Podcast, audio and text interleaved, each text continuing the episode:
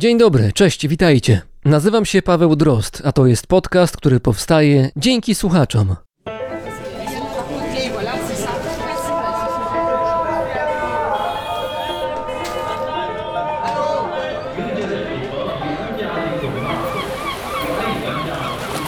Brzmienie świata z lotu Drozda.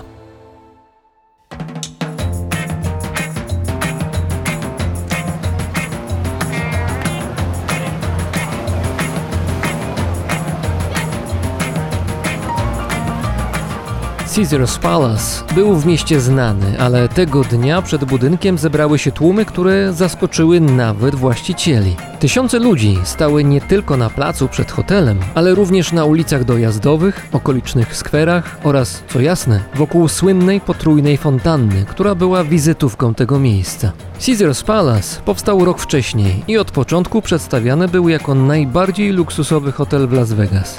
Tutaj każdy gość miał doświadczyć iście cesarskich wygód.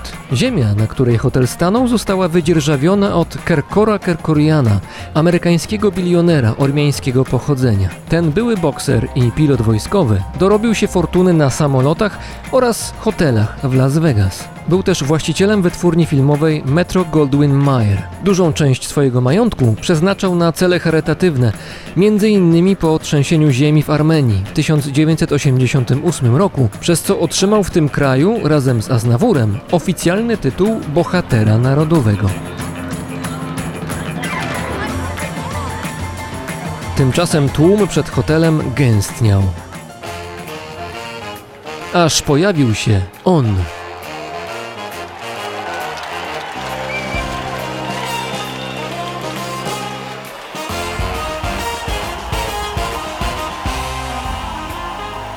Białe skórzane spodnie i biała skórzana kurtka. Na palcach srebrne sygnety, na mankietach duże pozłacane spinki. Skrzyżowanie muzycznej gwiazdy z superbohaterem.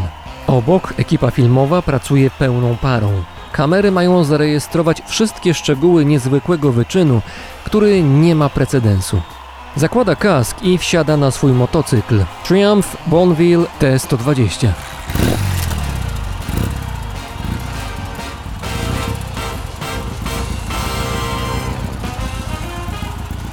Był rok 1967, 31 grudnia.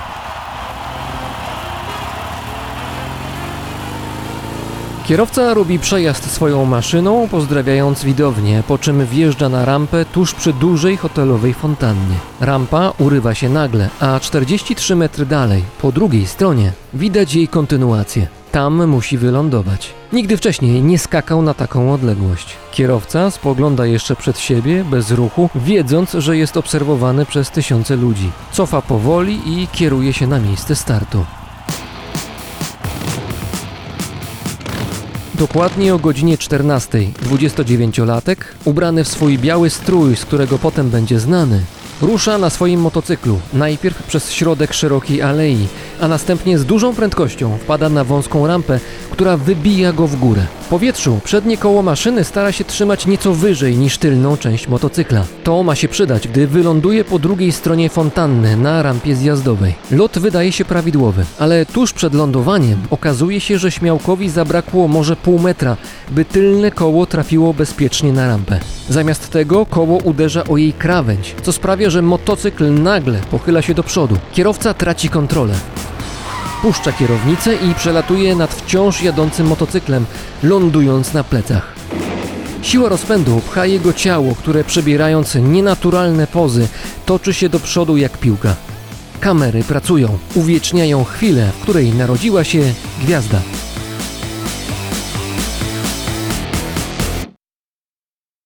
Herbert Knievel od dzieciństwa interesował się motoryzacją. Chętnie chodził na samochodowe pokazy kaskaderskie, które po II wojnie światowej zdobywały w Stanach Zjednoczonych coraz większą popularność. Ludzie chcieli na własne oczy oglądać, jak inni ryzykują zdrowie i życie w głośnych i szybkich maszynach. Herbert Knievel lubił adrenalinę i sport. Występował w zawodach rodeo, skokach narciarskich oraz wyścigach motocyklowych. Chcąc utrzymać rodzinę, szukał nowej możliwości zarobku. Uznał, że praca zawodowego kaskadera, który występuje na żywo przed publicznością, może być odpowiedzią na jego poszukiwania. Przybrał sceniczne imię Evel i założył grupę kaskaderską, lecz bez większych sukcesów. Potem występował samodzielnie na mniejszych imprezach, a wyspecjalizował się w skokach motocyklem przez ustawione koło siebie samochody. Zdarzały mu się upadki i złamania, ale to go nie zrażało.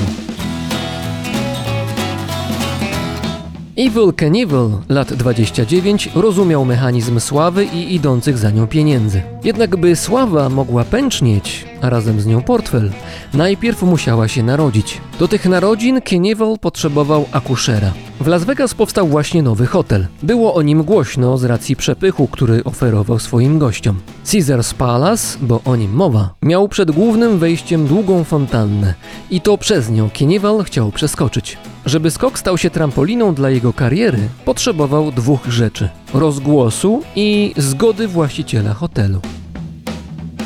Rozgłos. Tu Knievel chciał wykorzystać telewizję ABC. Ta nie była jednak zainteresowana, dlatego Knievel postanowił wziąć sprawy w swoje ręce. Za własne pieniądze zatrudnił ekipę filmową, której dowodził John Derek, wówczas reżyser i scenarzysta, a wcześniej aktor, znany z roli Robin Hooda w hollywoodzkiej produkcji z 1950 roku. Koszty wynajęcia filmowców były duże, a pieniędzy Knievel miał mało, dlatego za jedną z kamer w ramach oszczędności stanęła żona reżysera. Była nią Linda Evans, która 13 lat później, jako Crystal Carrington, wystąpi w popularnym serialu Dynastia. Evel Knievel miał już pewność, że jego wyczyn zostanie zarejestrowany dla potomności. Pozostał jeszcze drugi problem – zgoda na skok. Właściciel hotelu Caesar's Palace nie spotykał się z byle kim, a Knievel był wtedy zbyt mało znany. Motocyklista postanowił więc udawać ważniejszą postać niż w rzeczywistości był. Przy pomocy oszustwa. Zatrudnił ludzi, którzy wydzwaniali do właściciela hotelu, podając się za dziennikarzy wpływowych mediów, którzy jakoby chcieli się dowiedzieć o mającym wkrótce nastąpić wielkim wyczynie Kniewela. To samo robili inni podstawieni ludzie, udający przedstawicieli firmy motocyklisty, która w rzeczywistości nie istniała. Sztucznie stworzone zainteresowanie sprawą zadziałało i Knievel dostał zgodę na skok. Data była wybrana nieprzypadkowo. 31 grudnia. Las Vegas było wtedy pełne turystów, którzy tłumnie przybyli pod Caesar's Palace, by na własne oczy zobaczyć szalony skok motocyklem.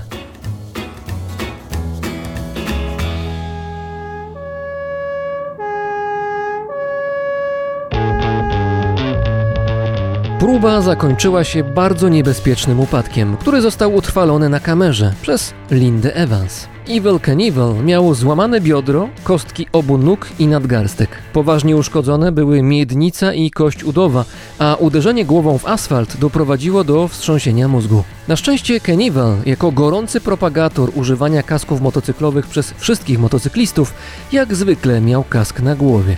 W mediach pojawiły się doniesienia, że Knievel zapadł w śpiączkę i że jego życie wisi na włosku. W rzeczywistości pogłoski na ten temat były prawdopodobnie stworzone przez samego zainteresowanego, który budował w ten sposób wizerunek niezniszczalnego ryzykanta. Człowieka, który nie boi się niczego i igra ze śmiercią.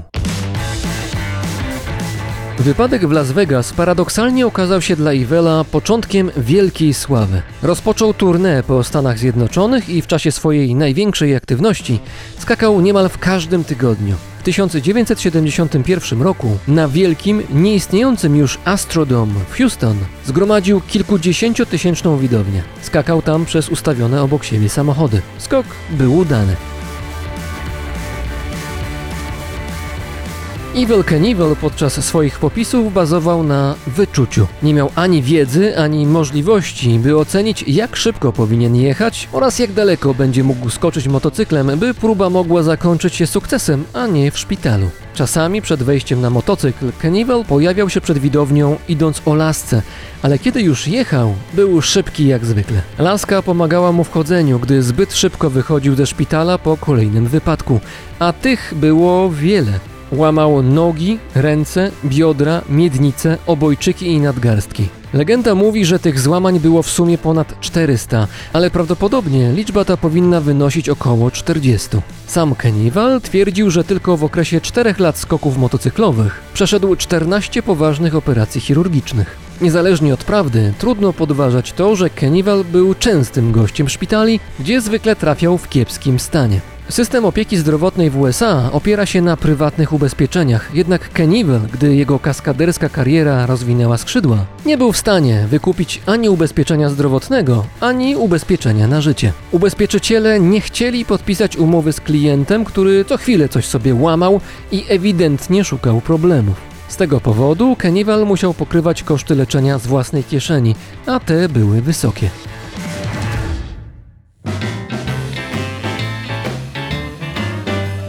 Evel Knievel roztaczał wokół siebie atmosferę niezwykłości. Gdy w danym miejscu miał podjąć się nowego skoku, nie chodziło jedynie o skok.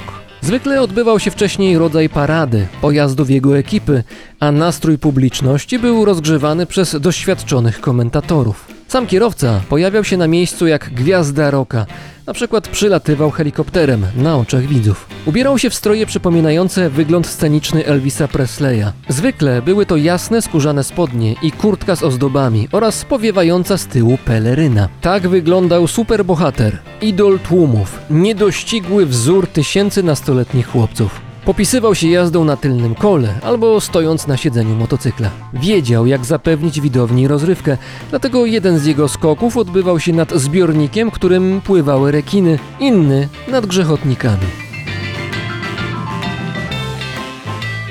Mit nieustraszonego motocyklisty wspierał również film fabularny, w którym Evel Knievel grał samego siebie, będąc jednocześnie pogromcą handlarzy narkotyków. Jego przeciwnika grał tam Leslie Nielsen, którego pamiętamy z głównej roli w komedii Naga Broń.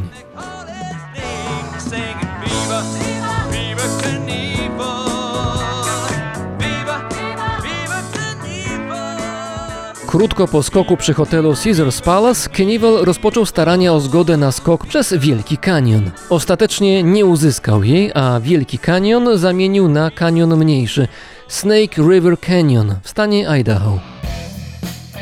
Mimo tego skok miał być na tyle daleki, że nie podołałby mu żaden motocykl, dlatego Evel Knievel zamówił specjalny pojazd. Był to rodzaj motocykla rakietowego, zaprojektowany przez Douglasa Malewickiego, amerykańskiego konstruktora polskiego pochodzenia. Obecnie Malewicki skupia się na budowie SkyTran, nowoczesnego środka transportu, który ma poruszać się po szynach magnetycznych w Izraelu oraz w Dubaju.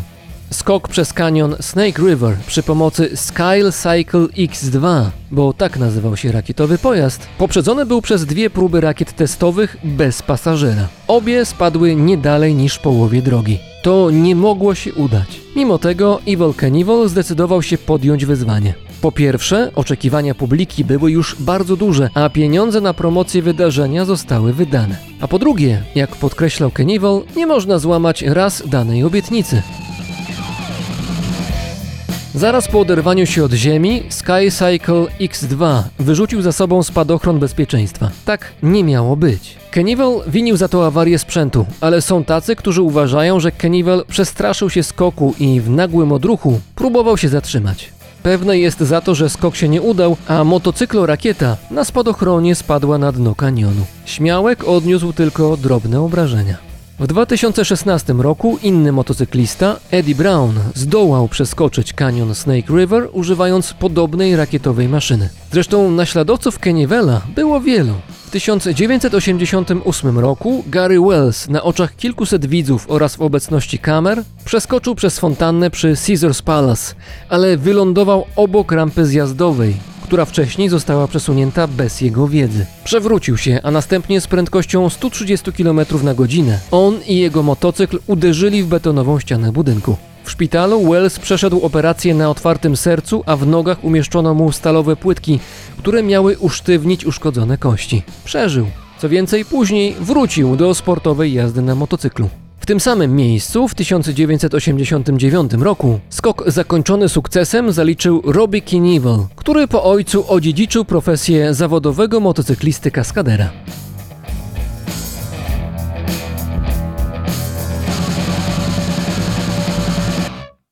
Evel Knievel wiedział, jak rozniecać zainteresowanie swoją osobą. Wykorzystywał media do własnych celów, ale ta działalność nie zmienia faktu, że rzeczywiście podejmował się niezwykle ryzykownych przedsięwzięć. Jak sam twierdził, miarę człowieka ocenia się nie po tym, jak często upadnie, ale czy potem jest w stanie się podnieść. W przypadku Evela Knievela to powiedzenie było więcej niż tylko metaforą.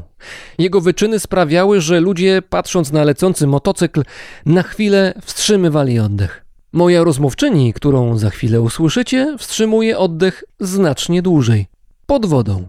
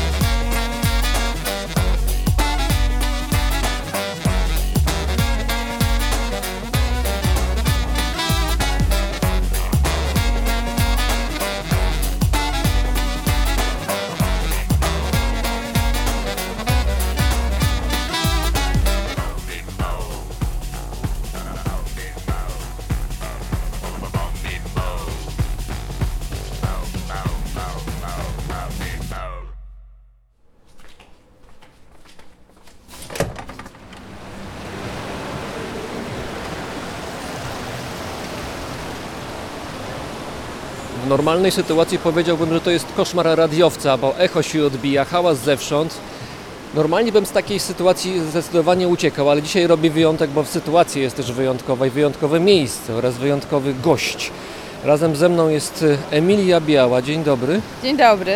Emilia Biała, wielokrotna rekordzistka Polski we freedivingu, wicemistrzyni świata we freedivingu, instruktorka freedivingu, która też freedivingu uczy w tej chwili w Polsce, ale wcześniej wielokrotnie w różnych miejscach świata. Będziemy o tym rozmawiać. Najpierw o tym miejscu, które z jednej strony przeprawia mnie o dreszcz, taki negatywny dreszcz dźwiękowy, ale z drugiej strony dreszcz pozytywny, ponieważ jest to miejsce, o którym słyszałem już od dawna i chętnie tutaj przyjechałem, żeby zobaczyć to na własne oczy. Gdzie my jesteśmy?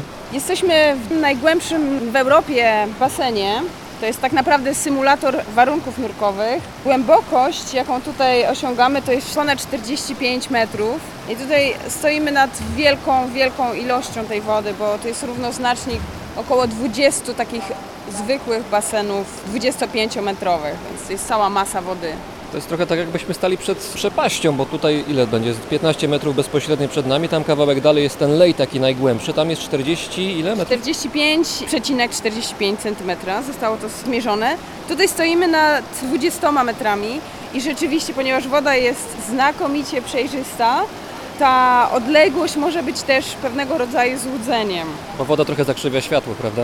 Troszkę tak, troszkę zmienia, ale na pewno tego efektu nie miałbyś w żadnym z polskich jezior, gdzie widoczność jest około 20 centymetrów. Ale nie jest tak źle, bo wiem, że ty nurkowałaś swego czasu chyba na Jeziorze Powickim. To jest niedaleko miejsca, gdzie ja sobie mam takie małe moje miejsce.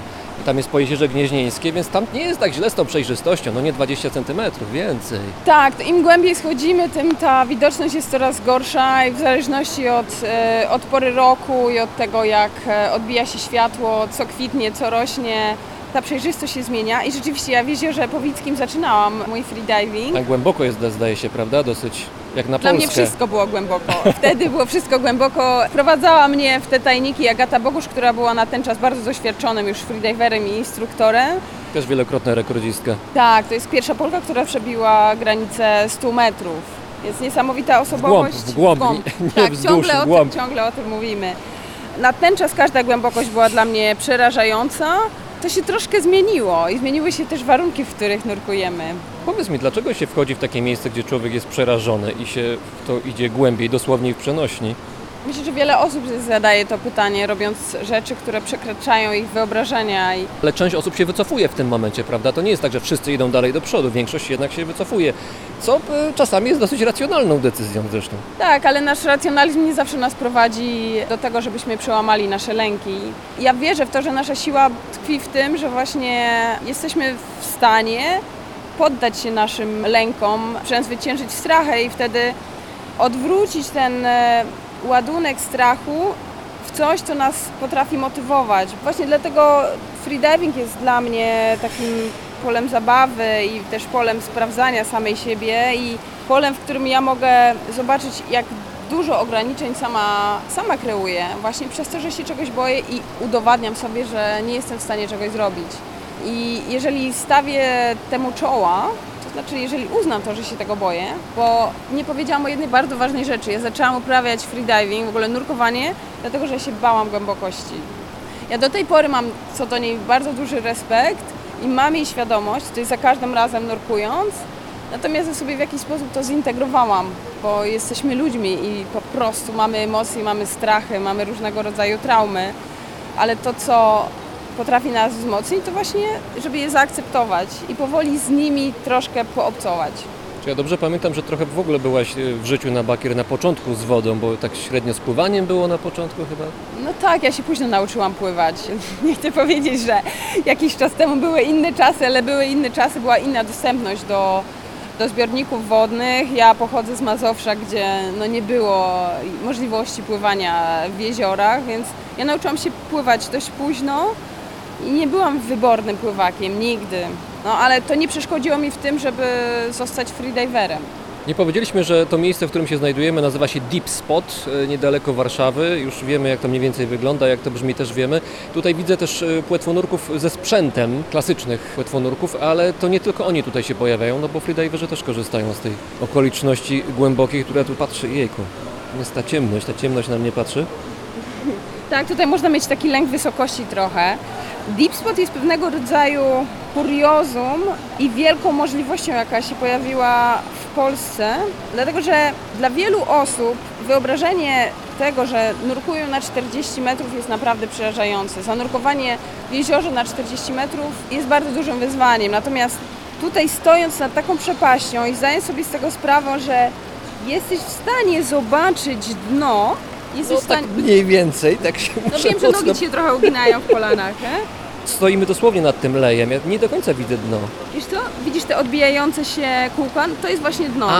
Dobrze. To jest dno. Okej, one są jaśniejsze. Jeżeli widzisz nurka, który nie znika ci z twojego pola widzenia, to staje ci się to bardziej wykonalne, że jesteś w stanie to zrobić. Ja pamiętam moje płetwonurkowe doświadczenia, jak byłem na 20 metrach na jeziorze gdzieś na Mazurach. Tam trenowałem i tam nie trenowano i na 20 metrów szedłem po raz pierwszy w ramach tam treningu, bo jestem bardzo początkującym płetwonurkiem, no to powiem Ci, że tak jak wody się nie boję i wszystko w porządku jest z wodą, to ta ciemność plus jeszcze chłód, no bo chłodne jeziora są polskie tam na tych większych głębokościach, no to robi wrażenie, jak się jest człowiek nieprzyzwyczajony. Ja bym powiedziała, że nurkowanie w polskich jeziorach to jest doświadczenie iście mistyczne. I rzeczywiście na głębokości około 10 metrów występuje coś takiego jak całoroczna termoklina, więc temperatura wody jest stała, wynosi około 4 stopni i to się nie zmienia. I Ten chłód się czuje na twarzy, bo twarz jest odsłonięta mniej więcej. Oczywiście jest maska, ale czuje się na policzkach gdzieś w okolicach, że ten chłód jakoś tak przenika. No plus ciemność się robi wszędzie, bo to nie jest Egipt na przykład, czy jakieś inne rejony, Australię na przykład, gdzie wszystko pięknie widać, tylko na 20 metrach to latarki się włącza.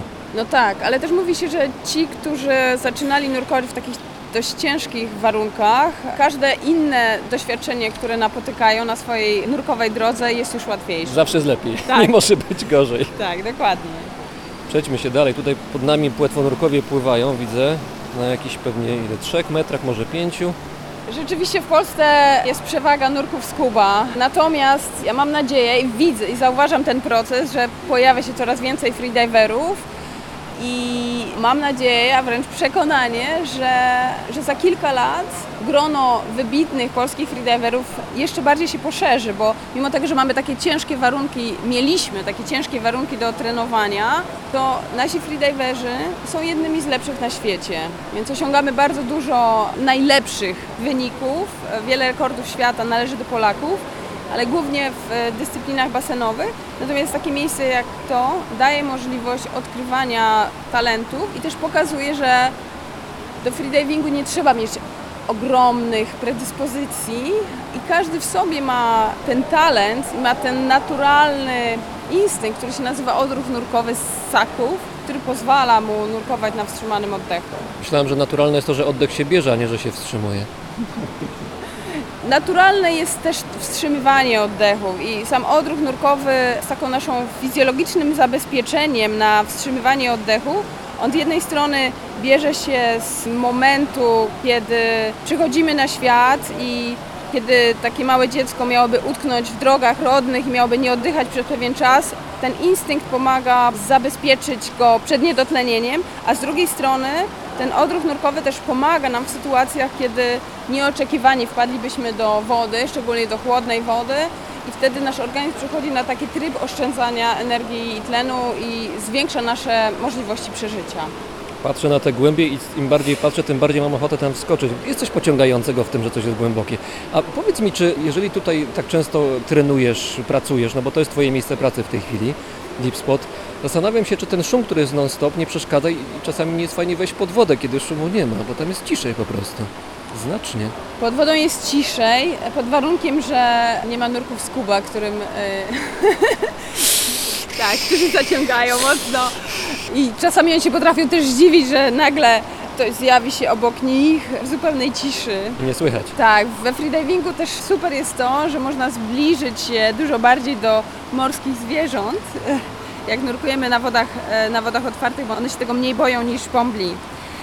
Natomiast wracając do swojego pytania, tak, rzeczywiście pod wodą nasze zmysły odpoczywają. Pod wodą ma miejsce deprywacja sensoryczna, więc ja bardzo często zauważam to, że przychodząc przed nurkowaniem widzę też napięcie, które jest generowane w ciągu całego dnia, czy jakieś różne wydarzenia nas po prostu wprawiają w stan napięcia, a woda ma takie właściwości, że potrafi nas bardzo dobrze uspokoić i wyciszyć.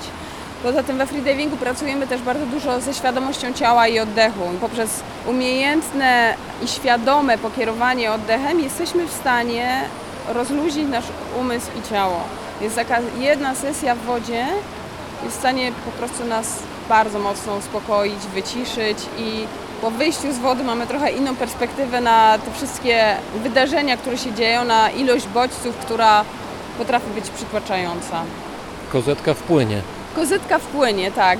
I do tego bardzo naturalna i dostępna, wszechdostępna.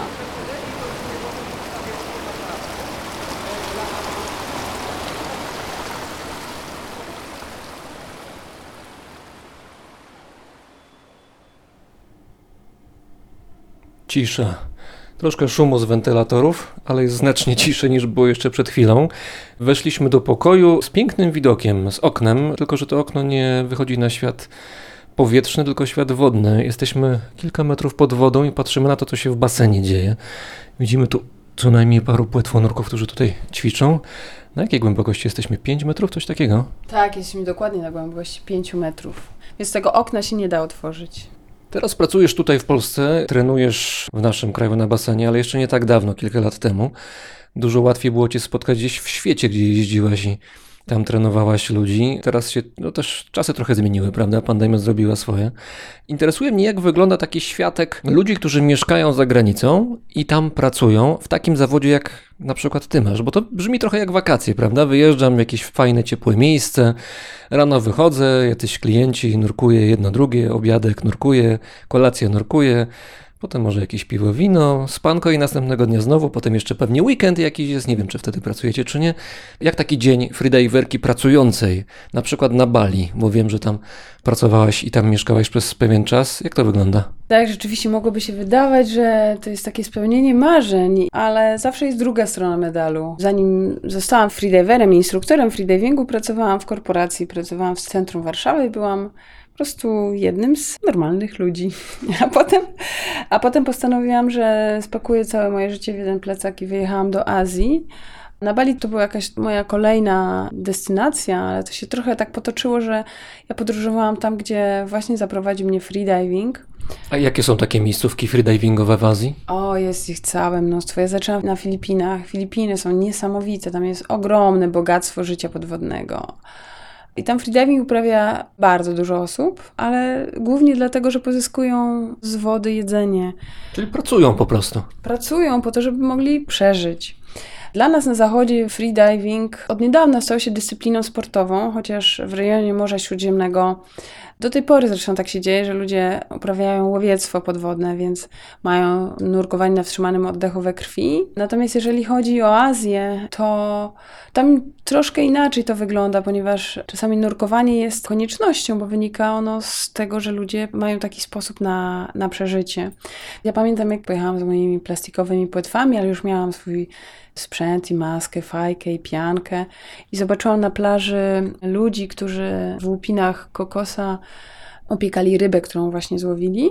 No i potem się do nich zbliżyłam, bo oni mnie zaprosili i zobaczyłam, jaki oni mają sprzęt.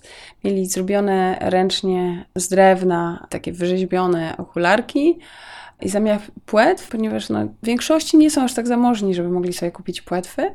Więc zauważyłam płetwę, która była zrobiona, jedną płetwę, która była zrobiona z pokrywy deski klozetowej. Do niej były przytwierdzone dwie gumki, w którą wsadzało się stopę i to wystarczyło, żeby zanurkować. To jest jeden z tych żywiołów, który jest dla nas dostępny i ma bardzo dużo do zaoferowania. Z jednej strony naturalne jest to, żeby być pod wodą i niewiele potrzeba i jak dużo nam ta woda potrafi dać, bo oprócz tego, że daje nam pożywienie, tak jak jest w tamtym przypadku, to bardzo wiele można w niej odnaleźć też w różnych wymiarach, właśnie w takim wymiarze sportowym i w wymiarze relaksacji umysłu. Często chyba też jest tak, że ci ludzie gdzieś tam właśnie w Azji chociażby, którzy pracują przez nurkowanie na wstrzymanym oddechu, zbierają jedzenie po prostu, tak się utrzymują. To są ludzie, którzy mają niezłe wyniki, tylko świat o tym nie wie, bo oni nie robią tego dla wyników, tylko po prostu pracują. Tak, dokładnie. Ja oglądałam parę lat temu właśnie film dokumentalny z Filipińczykiem, który właśnie taką metodą samouczką sam się nauczył, sam schodził na dno, żeby polować z kuszą na ryby i jego czas przebywania pod wodą to było około 5 minut w ruchu. Więc bez nauki, żadnych technik, on po prostu był takim wodnym stworzeniem. Natomiast są też takie pływające wyspy, na których żyją ludzie, którzy od samego urodzenia spędzają czas w wodzie, bo oni właśnie łapią ryby. Wszystko tam się dzieje w wodzie tak naprawdę. To mówisz o tych ludziach, którzy nazywani są czasami wodnymi cyganami? Tak, sea gypsy, dokładnie. I takie dzieci, które mają kontakt z wodą od najmłodszych lat, one się potrafią niesamowicie przystosować do takich warunków, bo nawet zmienia się struktura ich oczu, ponieważ nie mają masek ani okularów. Są w stanie widzieć wyraźniej pod wodą, więc one łapią ryby, widząc dużo wyraźniej pod wodą. Bali. Jak wygląda praca? Tutaj troszkę nas rozpraszają płetwonurkowie za oknem, cały czas jakieś tutaj gesty widzę są robione, chyba jakiś trening jest. Jak wygląda zwykły dzień freediverów, którzy tam pracują, tak jak ty tam pracowałeś? Praca jest pracą, czyli trzeba coś robić codziennie, żeby na ten chleb zarobić. Jak to wygląda? To ja zacznę od początku, tak naprawdę od końca, od chleba. Chleba jest mało na Bali, raczej ryż. Pierwszy raz pojechałam na Bali chyba w 2013 roku i tam ja sama nurkowałam i trenowałam i trochę poznawałam ten świat instruktorów i właśnie sobie troszkę weryfikowałam ten obraz instruktora, który spełnia swoje marzenia, mieszka w tropikach i codziennie na śniadanie pije świeżą wodę kokosową, co notabene ja właśnie robiłam. Więc rzeczywiście dla mnie to był trochę taki raj na ziemi i to, że słońce jest przez cały rok, tylko od czasu do czasu pada, jest pora deszczowa. I to obudziło we mnie pewnego rodzaju tęsknotę właśnie za taką wolnością i za naturą. No i tak się okazało, tak się potoczyło właśnie moje życie, że po 3 latach ja się tam znalazłam i zaczęłam pracować jako instruktor w szkole freedivingu i mogłam zweryfikować, jak to się rzeczywiście odbywa. Bo rozumiem, że to nie tylko romantyzm, nie tylko ta woda kokosowa, ale po prostu normalna orka czasami się musi odbywać. Tak, bycie instruktorem freedivingu to też jest ciężka fizyczna praca, dlatego że my tych nurkowań jako instruktorzy wykonujemy bardzo dużo, praktycznie z każdym naszym kursantem. Dajemy jeszcze na powierzchni feedback, poprawiamy błędy, więc mamy też mało czasu na nasz własny relaks. Poza tym ludzie są z różnych krajów, Stany Zjednoczone, Australia, Chiny, wiem, Chińczycy tam często na Bali jeżdżą, nie wiem czy pływają też freedivingowo, ale też są często obecni tam na miejscu. Są różnice kulturowe, językowe, troszkę się trzeba postarać. Tak, no ale to zależy jak się też na to patrzy, bo ja to oglądam jako doświadczenie przede wszystkim właśnie takie, że doskonalę się jako instruktor, mam spojrzenie na różnego rodzaju techniki i też muszę się nauczyć rozmawiać z ludźmi w różny sposób, żeby im przekazać to, co jestem w stanie. No i dla mnie jest to też trening pewnego rodzaju fizyczny, mimo tego, że ja skupiam się głównie na tym, żeby trenować innych. Jednak jest potrzebny czas na regenerację. Natomiast co jest jeszcze ważne, to rzeczywiście praca instruktora polega też na tym, żeby kursant czuł się bezpiecznie i komfortowo, więc my nurkując na wodach otwartych musimy dbać totalnie o bezpieczeństwo tych osób. Towarzystwo freediverów, trenerów to jest z całego świata podejrzewam, prawda? Tam jest mieszanka ludzka na miejscu.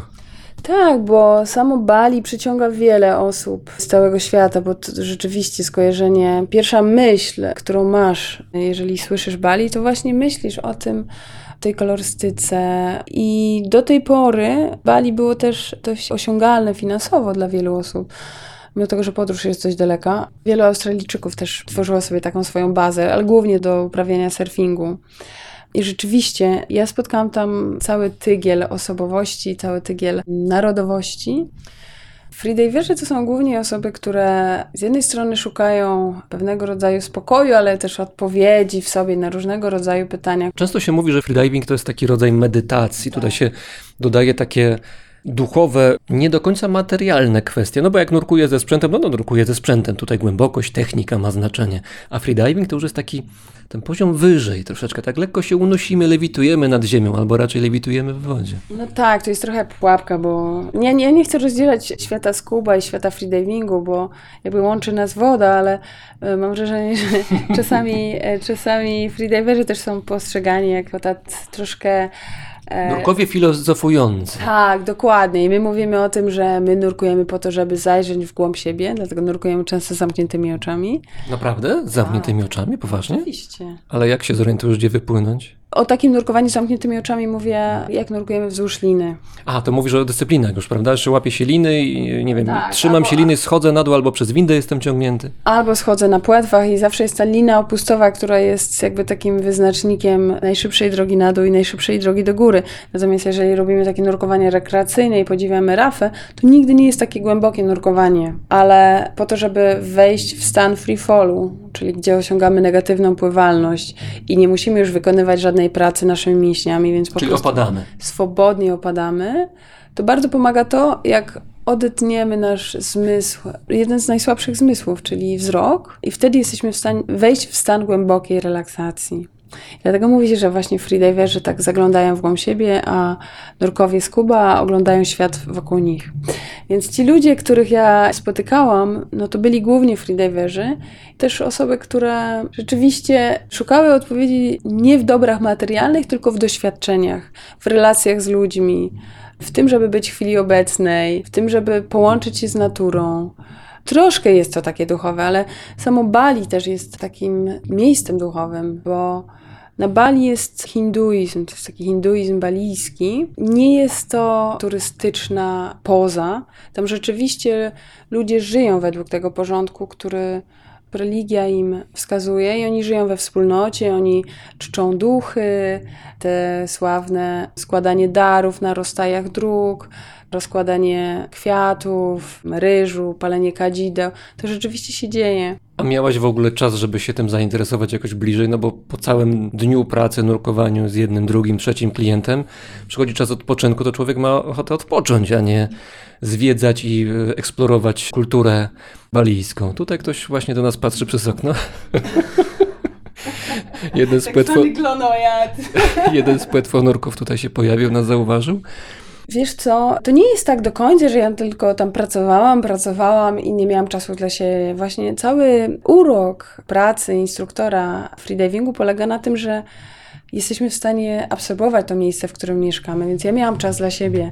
Ale wiesz, pytam dlatego, że czasami jest tak, że jeżeli ktoś wyjeżdża w takie miejsce i wykonuje taką pracę, trochę w takich bańkach żyje, prawda? No bo dookoła ciebie są ludzie z różnych krajów, tu Amerykanin, tu Australijczyk, tu Polak, Polka, nie wiem, Japończyk, wszyscy instruktorzy, spotykamy się po pracy, a ja miałem takiego klienta, a ja takiego, a tutaj był problem, a to było fajnie, no to jeszcze po piwku, potem idziemy spać i następnego dnia znowu praca. Można żyć w takiej bańce trochę, prawda, własnego towarzystwa tak zwanych ekspatów, chociaż można też wyjść do przodu, więc pytam, czy miałaś czas na to i możliwość, żeby coś takiego zrobić? Tak, ja zauważyłam też, że można żyć w takiej bańce i być oddzielonym od ludzi, którzy tam żyją na co dzień. Tam życie wcale nie jest łatwe, bo samo Bali jeszcze jakieś 20-25 lat temu było bardzo biedną wioską rybacką, gdzie uprawiano ryż. No i stało się ono właśnie sławne właśnie od niedawna, więc ludzie tam zaczęli żyć z turystyki.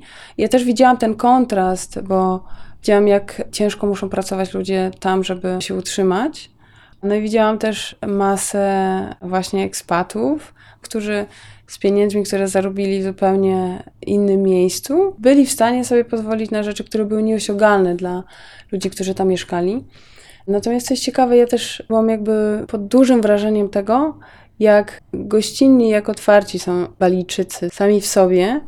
Oni bardzo chętnie dzielą się tym, co mają i chętnie opowiadają też o swojej kulturze. Ja tam nie czułam się zupełnie, jakbym była kimś, kto jest turystą. Chociaż nie da się tego ukryć, bo nigdy, mimo tego, że nauczyłabym się języka, nie stałabym się jedną z nich. Jak długo tam mieszkałaś? Ja tam mieszkałam ponad rok. To też dało mi taki ogląd tego, że jest pewnego rodzaju różnica między nami, bo jesteśmy w stanie podróżować. Kupić sobie sam bilet jest bardzo dużym kosztem na Bali i dla wielu osób to jest po prostu nieosiągalne. Wielu Indonezyjczyków czy samych Balijczyków nie było w stanie podróżować na inną wyspę, więc oni całe życie spędzili tylko na jednej wyspie. Zdarzało się tak, że turyści zwiedzili dużo więcej miejsc w Indonezji niż sami Indonezyjczycy. Jesteś wicemistrzynią świata we freedivingu, ale to jest tak ogólnie powiedziane, bo freediving ma mnóstwo rodzajów, podkategorii, dyscyplin. Chwilę poświęćmy na to, żeby wytłumaczyć mniej więcej, nie wchodząc mocno w szczegóły, na czym polegają te różnice. Jest dynamika, jest statyka, jest głębokościowe nurkowanie freedivingowe. To zacznijmy od tych pierwszych, od dynamiki i statyki. Tak, więc są kategorie basenowe i są kategorie głębokościowe. Przepraszam, muszę tu przerwać, bo tutaj właśnie tańczenie się odbywało przed chwilą w wodzie, bo chyba muzykę też trochę słychać. Tak, tutaj pod wodą możemy włączyć sobie muzykę. Więc nie, może niekoniecznie, ta cisza jest całkiem przyjemna. Tak, niektórzy wolą, jak jest cicho, natomiast to, co widzisz teraz, to jest ten stan nieważkości. Tutaj się odpoczywa i mimo tego, że te ruchy są nieco spowolnione, ale my jakby unosimy się bez żadnego poczucia grawitacji. I zobacz tam swobodę. Tutaj właśnie takie rzeczy się dzieją. Można tańczyć, natomiast... Przy czym jak mówimy taniec, to naprawdę to jest taniec, to znaczy taniec w parach. Jakieś są figury robione w płetwach, co prawda, ale jednakowoż przypomina to ten... W płetwach i z automatem tym razem. Tak, natomiast można tańczyć też oczywiście na wstrzymanym oddechu i wygląda to spektakularnie. Okej, ale wracając do kategorii freedivingu, to są kategorie basenowe. Pierwsza to jest statyka. Wydaje się ona najłatwiejszą, ale jest najtrudniejszą, bo statyka to jest statyczne wstrzymanie oddechu, które polega na tym, że leżymy na powierzchni wody i wstrzymujemy oddech jak najdłużej, bez wykonywania zbędnych ruchów. Chyba rekord świata 12 minut w tej chwili, coś koło tego. Tak, to jest nieoficjalny rekord świata, ponad 12 minut, 11 sekund. Super, wszystko jesteś poinformowany. To wśród mężczyzn, kobiecy troszkę krócej. To się wydaje niewyobrażalne, co? Tak długo. No właśnie chciałem powiedzieć, że z jednej strony niewyobrażalne, a z drugiej strony pamiętam, jak kilka lat temu zrobiłem sobie taki fotelowy trening. On trwał jeden dzień, no tam nie wiem, 6 godzin może. Dosłownie siedziałem w fotelu i sobie robiłem wstrzymany oddech. Według tam instrukcji przerwa, wstrzymanie oddechów, przerwa. Po paru godzinach doszedłem do 2,45 i stwierdziłem, wow, taki postęp w ciągu paru godzin, to w tym tempie to ja zaraz pół godziny nie będę oddychał. Ale to chyba nie jest tak łatwo. Ta pierwsza część tego, co powiedziałeś, jest jak najbardziej uzasadniona. Po krótkim treningu można bardzo szybko dojść właśnie do 2-3 minut, pod warunkiem, że wiemy, jak się relaksować, wiemy, jak oddychać, wiemy, jak wziąć pełny oddech i też jak się nie hiperwentylować, więc taki wskazówek trochę pod okiem instruktora czy doświadczonej osoby jest bardzo, bardzo pomocne i rzeczywiście może nam się wydać, że jak będziemy więcej trenować, to pobijemy rekord świata. Niestety tak to się nie odbywa, bo już jak zaczynamy mieć oczekiwania, to jest nam trudniej. Zresztą ten progres, niestety on tak nie postępuje. Po bardzo szybkim osiągnięciu wysokiego wyniku może się okazać, że potem się cofniemy troszkę. Natomiast każda zdrowa osoba po właśnie takim krótkim treningu jest w stanie wstrzymać oddech na 2-3 minuty. Jest to wykonane dla każdego. Dobrze, statyka, leżę sobie w wodzie i nie oddycham, rozumiem zamknięte oczy i właśnie nie wiem, o czym myślę, o tym, że drożeją produkty w sklepach spożywczych, czy nie, o czymś mniej stresującym powinienem myśleć. No najlepiej jest nie myśleć, to jest bardzo trudne, ale poprzez wstrzymywanie oddechu możemy sobie zacząć obserwować nasze myśli i się z nimi nie utożsamiać.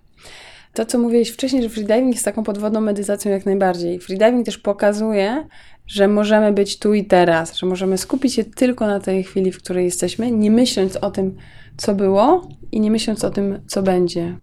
Jeżeli się temu przyjrzymy, to okazuje się, że chwila obecna, tu i teraz, to jest wszystko, co mamy. I nie mamy wpływu na to, co się wydarzyło, bo to już się skończyło, a co się wydarzy, to i tak się wydarzy. Więc ten cały stres, ta gonitwa okazuje się, że jest bez sensu, że to robi nasz umysł właśnie.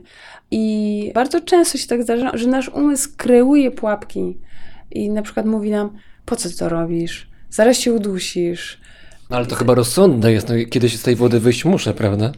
Tak, ale to jest też kwestia rozpoznania potrzeby oddychania, a z drugiej strony własnych możliwości. Bo rzeczywiście tak jest, jeżeli robimy coś nowego, co potencjalnie dla nas może być niebezpieczne, to wtedy uruchamia się taki instynkt. Taka gadzia część mózgu mówi nam, nie rób tego, bo ja tego nie znam, to jest potencjalnie niebezpieczne. Natomiast jak zaczynasz to oswajać i zaczynasz myśleć o tym, że czujesz się bezpiecznie, że to jest dla ciebie dobre, że masz możliwości, żeby to zrobić, to nagle twoje ciało wychodzi z tego stanu napięcia, z tego stanu walcz lub uciekaj i okazuje się, że mamy dużo większe możliwości niż nam się wcześniej wydawało. Statyka, leżę w wodzie, nie oddycham i nie myślę o drożejących produktach spożywczych, a potem jest dynamika jeszcze. Tak, jest dynamika w płetwach, w podwójnych płetwach, w monopłetwie oraz dynamika bez płetw. Czyli to są takie 3 dyscypliny dynamiczne, które polegają na tym, że płyniemy horyzontalnie w basenie, na jednym oddechu, najdalej jak nam się to tylko uda. I to chyba twoja dyscyplina była? Czy, bo wiem, że w monopłetwie, prawda, pływałeś? Tak, tak. Moje wicemistrzostwo to jest właśnie dynamika w monopłetwie, natomiast ja uwielbiałam też, uwielbiam do tej pory dynamikę bez płetw, bo wydaje mi się, że jest to taka najczystsza forma, gdzie całe ciało musi współpracować i każdy minimalny ruch się liczy, żeby przepłynąć jak najdalej, żeby czuć wodę. Więc to jest dla mnie taka najbardziej naturalna dyscyplina, dynamika bez płetw, a tytuł wicemistrzowski osiągnęłam z monopłetwą. A głębokość cię nie kręci, żeby właśnie schodzić w dół? Kręci mnie, dlatego też jestem w Deep Spocie. Ja brałam udział w zawodach na głębokość również, natomiast głębokość jest trochę innym wymiarem. Na głębokości też można schodzić różnymi sposobami, czy w podwójnych płetwach, czy z monopłetwą, czy bez płetw oraz podciągając się na linię, to jest tak zwana dyscyplina free immersion. Są też 2 kategorie, które nie są uznawane na zawodach, one tylko służą do bicia rekordów, to jest dyscyplina no limits, którą można było oglądać w filmie Wielki Błękit albo zmienny balast, gdzie schodzi się z obciążeniem, zostawia się to obciążenie, potem na siłą własnych mięśni wychodzi się do powierzchni. Przy free immersion, czyli takim swobodnym upadku, spadku, nurkowaniu, upadaniu, to chyba 240 metrów, prawda? Nieoficjalny rekord, 230, coś takiego. 214 metrów to jest najgłębsza uznana głębokość, na którą zanurkował człowiek na wstrzymanym oddechu. Herbert Nitsch, który był też notabene tutaj naszym gościem w Deep Spocie, i on zanurkował w dyscyplinie No Limits. To też jest bardzo, bardzo ciekawe, dlatego że w latach, kiedy współzawodniczyli między sobą Enzo Majorca i Jacques Mayol. Czyli ci dwaj z Wielkiego Błękitu. Dokładnie. To jest realna historia, lata 60. i 70. Wtedy medycyna twierdziła, że człowiek nie jest w stanie zanurkować głębiej niż na 60 metrów. Tych dwóch pokazało, że jednak to jest nieprawda i oni pobili rekord 100 metrów. No i okazuje się, że to nie jest limit żaden, bo Herbert Nitsch pokazał, że człowiek jest w stanie zrobić znacznie więcej. Zresztą teraz, jak obserwujemy wszystkie rekordy świata, jeżeli chodzi o głębokości i odległości, one zaczęły szybować, dlatego że ludzie zaczęli się teraz zawodowo zajmować freedivingiem. W czasach, kiedy ja zostałam instruktorem, to nie było jeszcze tak popularne, a teraz freediving też daje możliwość, żeby z niego żyć, po prostu żeby się utrzymać, więc notabene daje nam to więcej możliwości na trening i fizyczny, i trening mentalny. Jest dużo więcej miejsc, gdzie można trenować, chociażby Deep Spot jest takim przykładem. Sprzęt jest dużo lepszy, dużo większa jest dostępność. Gdybyś zapytał, jak to się działo w Polsce na przykład 20-25 lat temu, to praktycznie nie było żadnych źródeł i ci pierwsi polscy freediverzy eksperymentowali. Oni słyszeli jakieś historie właśnie o Majolu, słyszeli o Umberto Pelicarim, który był jest jego uczniem, natomiast warunki jakie były, wszyscy wiedzą. Troszkę hardkorowe. W ostatnich latach to się bardzo zmienia i te wyniki szybują niewyobrażalnie i na tę chwilę jeszcze nie możemy powiedzieć, gdzie jest ten limit, czy on w ogóle istnieje. Blackout. To jest słowo, które jest ważne w freedivingu, prawda? To jest coś, czego się unika, ale coś, co też się zdarza regularnie, na zawodach przynajmniej, prawda? To jest ten moment, kiedy nurek wychodzi z wody na wstrzymanym oddechu i człowiek traci przytomność, albo wcześniej zaczyna być takie poczucie, jakby nie wiedział, gdzie jest, traci orientację w sytuacji. Kiedy to następuje? Dlaczego to we freedivingu jest tak częste potencjalnie? Ja bym chciała sprostować, że to nie jest tak, że blackout, czyli utrata przytomności ze względu na niedotlenienie, czyli hipoksję, jest wpisana w samą dyscyplinę. To jest nieprawda. A ja znam takiego freedivera, to nie jest jakiś mistrz świata i tak dalej, ale znam takiego freedivera, który kiedyś powiedział, że musi rzucić freediving, bo tyle razy już to miał, że ma takie poczucie, że za każdym razem, kiedy traci przytomność, jakaś część jego mózgu umiera, bo została niedotleniona i on już dla własnego zdrowia musi przerwać. To jest jednostkowa historia, ja wiem, ona nie daje obrazu całości, ale jednak jest to jakiś problem realny. Szare komórki w mózgu, komórki mózgowe obumierają po około 4 minutach od zaprzestania akcji serca. Natomiast jak my wstrzymujemy oddech, to nie dochodzi do czegoś takiego jak zaprzestanie akcji serca. Więc... Muszę z nim porozmawiać. Więc ten mit o tym, że freediverzy to są bezmózgowcy, bo... Tego nie sugerowałem, tego ani przez moment. Nie, kiedyś były takie opinie, ale one tylko wynikały z braku wiedzy. Natomiast wracając do tematu niedotlenienia, rzeczywiście to się może zdarzyć i najczęściej zdarza się w sytuacjach stresowych, kiedy ktoś chce przełamać jakieś swoje, pobić rekordy i przełamać jakieś dotychczasowe swoje osiągnięcia. Do tego jest właśnie stres na zawodach, ale absolutnie można uprawiać freediving przez całe życie, bić rekordy świata i nigdy nie doświadczyć utraty przytomności. Takim przykładem jest na przykład Alenka Artnik, jedna na tę chwilę z najgłębiej nurkujących kobiet na świecie. Ona nigdy nie doświadczyła utraty przytomności. Ale wiesz, bo problem jest chyba na tym polega, że kiedy nurkuję ze wstrzymanym oddechem i próbuję przesunąć tę granicę, którą wcześniej sam sobie ustawiłem, to sprawdzam, jak daleko się mogę posunąć, a tutaj nie ma wymiernych wskazówek, które mówią, dobra, to teraz bez problemu 5 metrów głębiej. To jest moje wyobrażenie i w którymś momencie wyobrażenie może się nie spotkać z rzeczywistością.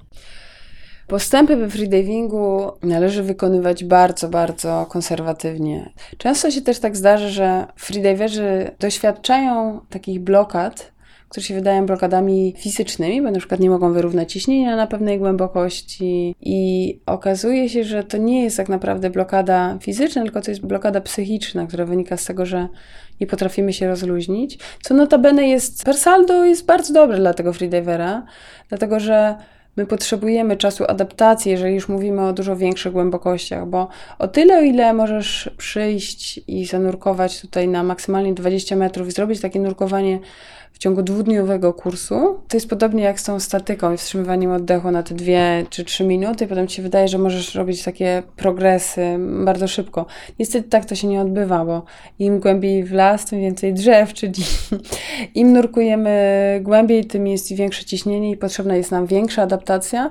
Adaptacja właśnie do ciśnienia i też klatki piersiowej oraz udoskonalanie naszych techniki wyrównywania ciśnienia, ale też nasza adaptacja mentalna do tego, że nurkujemy głową w dół i jesteśmy sami, to znaczy nurkujemy sami, ale zawsze z asekuracją, tak? I jakby racjonalnie analizując to, co robimy, to jest coś naprawdę szalonego, dlatego ja nurkuję z zamkniętymi oczami, bo jak włączę moją świadomość, to moja świadomość mówi, ale co ty w ogóle wyprawiasz tutaj? 20 metrów, czy 30, czy 50 nad tobą jest woda i żeby złapać oddech, muszę tam się wydostać. Nie ma jakiejś wersji awaryjnej typu obok stoi butelka z powietrzem, czy z tlenem i sobie wezmę powietrze. Tlenem to na pewno nie, bo nie oddychamy czystym tlenem, natomiast też jeżeli wykonujemy nurkowanie na wstrzymanym oddechu, to nie oddychamy sprężonym powietrzem. Natomiast rzeczywiście tak ćwiczymy nasz umysł i nasze ciało, żebyśmy potrafili zachować spokój i rozluźnienie w każdym momencie, bo panika jest ostatnią rzeczą, na którą sobie możemy pozwolić na tej głębokości, ponieważ panikując zużywamy bardzo dużo naszych zasobów energii i tym samym tlenu i przez to zwiększamy ryzyko utraty przytomności. Więc progres w zwiększaniu głębokości powinien być bardzo, bardzo konserwatywny. On oczywiście jest osobniczy, zależy też od określonych osób. Natomiast potrzeba czasu, żeby zanurkować na 40-60 metrów. To nie przychodzi tak szybko jak te pierwsze 10 czy 20 metrów. Wypadki we freedivingu zdarzają się stosunkowo rzadko, ale są takie przykłady głośne, kiedy freediverzy utytułowani, doświadczeni już nie wychodzili na powierzchnię. Tutaj mam na myśli chociażby bardzo ciekawą postać, która w 2015 bodaj roku nie wypłynęła i do dzisiaj nie znaleziono tej osoby. Mam na myśli rosyjską freediverkę Natalię Molczanową. O właśnie, to niezwykła postać swoją drogą, prawda? Która rozpoczęła swoją przygodę z freedivingiem dosyć późno. Dosyć późno, już była dojrzałą kobietą, miała 40 lat, więc ja też zwracam się do osób, które mogłyby myśleć, że freediving jest tylko dla młodych i wysportowanych osób. Ja też zaczęłam uprawiać freediving około 30 roku życia. No nie przeszkodziło mi to w tym, żebym mogła startować w zawodach z całkiem niezłymi wynikami. Natomiast Natalia Molczanowa była wybitną freediverką. Najbardziej utytułowana do tej pory kobieta we freedivingu. Zdobyła całą masę rekordów świata. Pamiętam, jak ją spotkałam na Mistrzostwach Świata Basenowych w Belgradzie. I ona tam pobiła 3 rekordy świata. Wstrzymując oddech na przykład na 9 minut. 9 minut 2 sekundy to jest obecny do tej pory cały czas niepobity rekord świata. To było dłuższe wstrzymanie oddechu niż mężczyźni. I ona zrobiła to z dużą lekkością. Miała niesamowite możliwości, ale rzeczywiście zdarzył jej się wypadek. Kulisy tego wypadku nie są znane. Natomiast wracając do tematu blackoutu, utraty przytomności, sam blackout jednorazowo nie jest dla nas niebezpieczny, natomiast najbardziej niebezpieczną rzeczą jest to, gdybyśmy nurkowali sami. Bo jeżeli stracimy przytomność pod wodą, to mamy niemal 100% gwarancję, że zginiemy. Natomiast jeżeli chodzi o wypadki we freedivingu, tak jest ich kilka, ale one głównie są spowodowane tym, że ktoś nurkował sam, bez asekuracji. Bo to jest tak, że nurkuję sobie głęboko i właściwie chyba gdzieś czytałem coś takiego, że im głębiej nurkuję na wstrzymanym oddechu, tym w pewnym momencie mam takie wrażenie, że jeszcze tam mogę całą godzinę spędzić, tak się dobrze czuję, tak fajnie jest. Tylko że potem, kiedy czuję, no dobra, już minęło to pół godziny, czy ileś, czas wynurzyć się, to tuż przed powierzchnią gazy w naszym organizmie, dwutlenek węgla czy tlen, to wszystko, co mamy w sobie razem z powietrzem, tak się rozpręża, zmienia się i tak dalej, że tuż przed samą powierzchnią właśnie jesteśmy najbardziej narażeni na utratę przytomności. Czy ja dobrze kojarzę? Bardzo dobrze jesteś poinformowany, ja tylko sprostuję. No nie spędzamy pod wodą na wstrzymanym oddechu pół godziny. Fantazuję troszeczkę. Takie nurkowanie nie trwają tak długo. No niedawno był u nas nurkował Mateusz Malina, też niesamowita postać w świecie freedivingu i on tutaj robił nurkowania na takie 7-8 minut. Ale no pół godziny to jeszcze człowiek... Poczekajmy. Nurkuje. Natomiast rzeczywiście, im głębiej nurkujemy, tym bardziej sprzyja nam ciśnienie, ponieważ nasze płuca są kompresowane i dla naszego organizmu jest łatwiej pozyskać z nich tlen. I tak samo ten tlen jest łatwiej dostarczany do mózgu, ponieważ następuje coś takiego jak wazodylatacja naczyń mózgowych. Jest to związane właśnie z odruchem nurkowym, który bardzo dba o te organy, które są najbardziej newralgiczne na dostawy tlenu. I jak oglądamy sobie filmy na YouTubie pierwszy raz, to może się wydawać, że to jest tak zadziwiające, że ktoś nurkuje samodzielnie na tę dużą głębokość, a sekuracja jest dopiero na ostatnich metrach. I to jest właśnie nawiązanie do tego, o czym ty mówiłeś. Też jest to związane z ciśnieniem i z ciśnieniem parcjalnym gazów. I utrata przytomności może nastąpić rzeczywiście na tych ostatnich metrach z racji tego, że ciśnienie się zmniejsza, nasze płuca się rozprężają i ponieważ my spędziliśmy już jakiś czas pod wodą, nasze mięśnie, nasze ciało zużyło pewną ilość tlenu, to teraz jak nasze płuca wracają do normalnej objętości, to spada nam saturacja, spada właśnie to ciśnienie parcjalne tlenu. I najbardziej newralgiczne są właśnie te 10-15 ostatnich metrów. I my to nazywamy właśnie, to się nazywa po angielsku shallow water blackout. Dlatego wszelkie asekuracje są wykonywane właśnie mniej więcej z tej głębokości, chyba że są dużo większe, dużo głębsze nurkowania, wtedy wykonuje się asekuracje na 30% maksymalnej głębokości freedivera. Po polsku ten shallow water blackout nazywa się dość zabawnie, jest przetłumaczony jako mroczki płytkiej wody i rzeczywiście związane jest to ze spadkiem ciśnienia parcjalnego tlenu i nawet po takim głębokim nurkowaniu to właśnie można stracić przytomność przy samej powierzchni bądź już na powierzchni, kiedy oddychamy. Ponieważ my mimo tego, że oddychamy, wykonujemy odpowiednie oddychanie, to nazywamy oddychanie recovery, oddychanie regeneracyjne, to ryzyko utraty przytomności nadal istnieje, ponieważ potrzeba nam około 30 sekund, żeby natleniona krew dopłynęła do naszego mózgu, ponieważ my oddychamy, ale nasz mózg jeszcze wstrzymuje oddech. Dlatego tak bardzo ważne są te zasady asekuracji, nurkowania z doświadczonym partnerem, wykonywania oddechów, recovery i freediving jest bardzo, bardzo bezpiecznym sportem, jeżeli wiemy jak go uprawiać i nie łamiemy pierwszej zasady, czyli nigdy nie nurkuj sam. Chciałabyś wrócić gdzieś za granicę, na Bali, nie wiem, do Chorwacji czy gdziekolwiek indziej, do Egiptu może, rafy koralowe Australii, żeby tam mieszkać, pracować, czy to już jest za tobą? Teraz, jeżeli jest możliwość, to ja ciągle wracam do Egiptu, bo ja też spędziłam dużo czasu w Egipcie, w Dahab.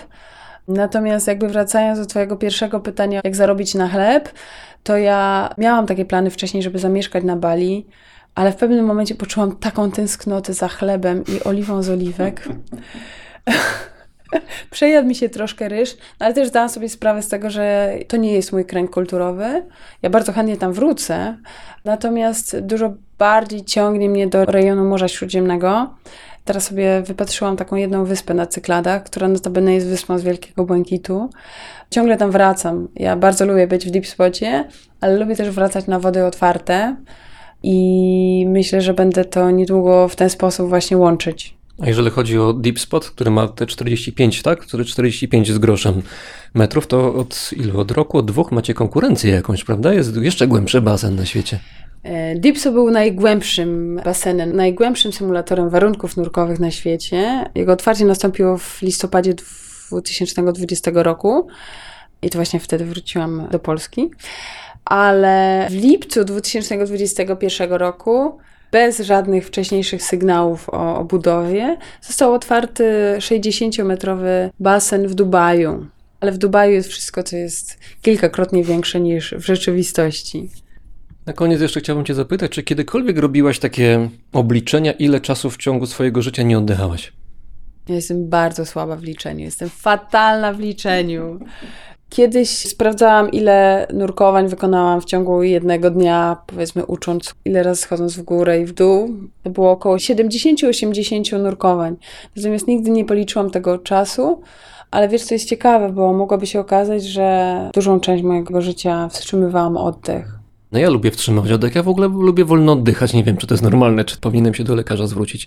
Wolno, czyli powoli, tak? Lubisz tak. Spowalniać swój oddech, bo co wtedy czujesz? Dobre pytanie. Rodzaj kontroli czuję wtedy, bo nie muszę się spieszyć nigdzie. My w ogóle nie musimy się nigdzie spieszyć, a tak się dzieje, że my zapomnieliśmy o tym, jak świadomie żyć i między innymi jak wielki potencjał ma w sobie sam oddech, jak on bardzo wpływa na nasze samopoczucie i na nasz układ nerwowy. I często jest tak, że zamiast sięgać po tabletki na ból głowy, wystarczy popracować trochę z oddechem świadomie. Wystarczy położyć sobie rękę na brzuchu i zrobić kilka głębszych oddechów do samego brzucha.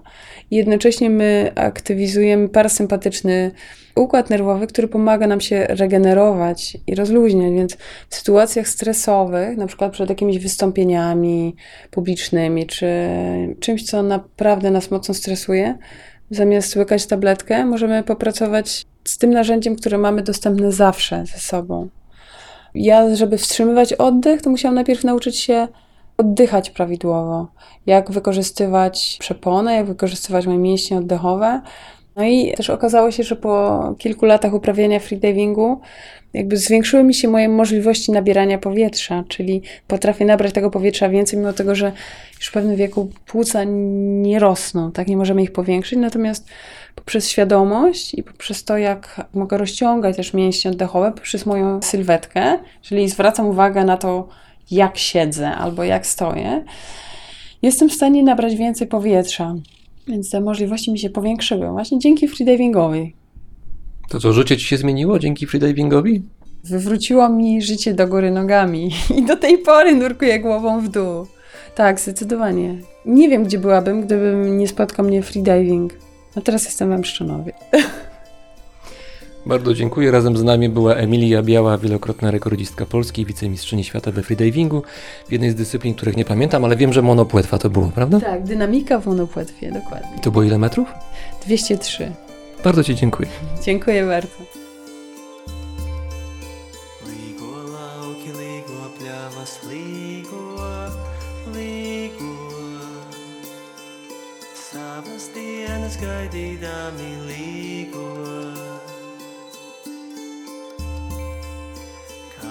Natsajāņu dienā līgua, līgua, visiem ziedu sēģenītes līgua.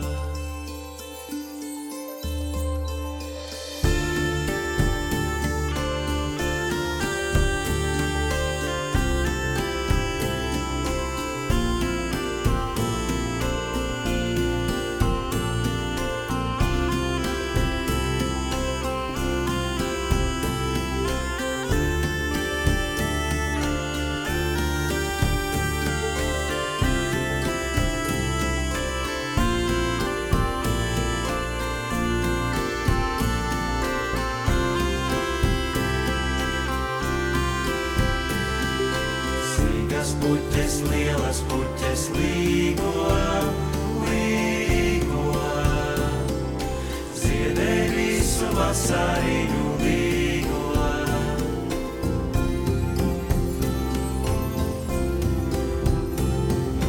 Papardīte gudriniece līgo, līgo, tā ziedēja jāņu naktī līgo.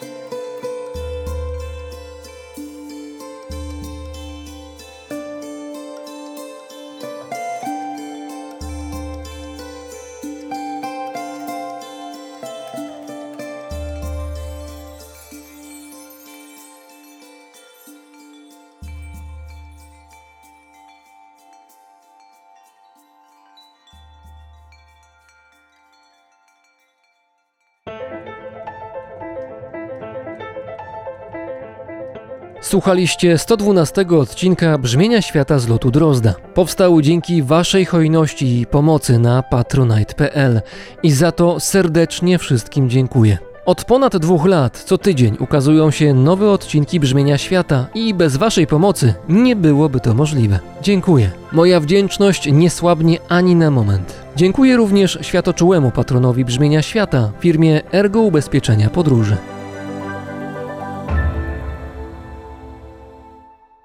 Paweł Drozd, czyli ja, mówi Wam dobrego dnia.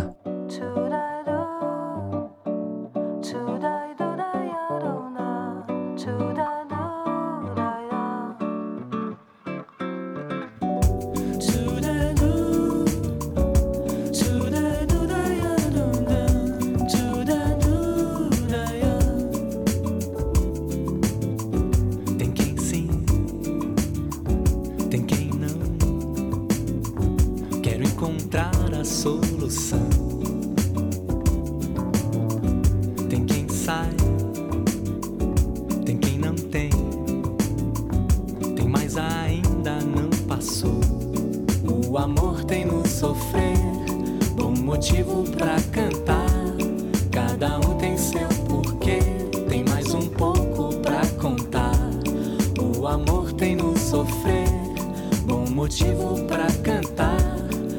Cada